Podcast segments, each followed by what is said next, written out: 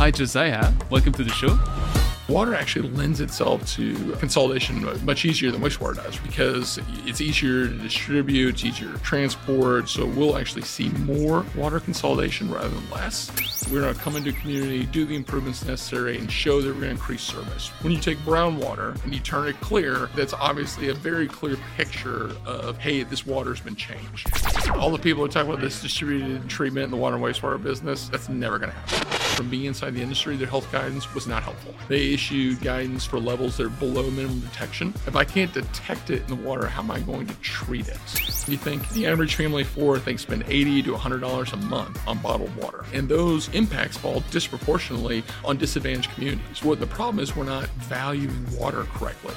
There's a market niche here that no one wants to do because it's just a bunch of blocking and tackling. It's really hard work and it takes a lot of boots on the ground.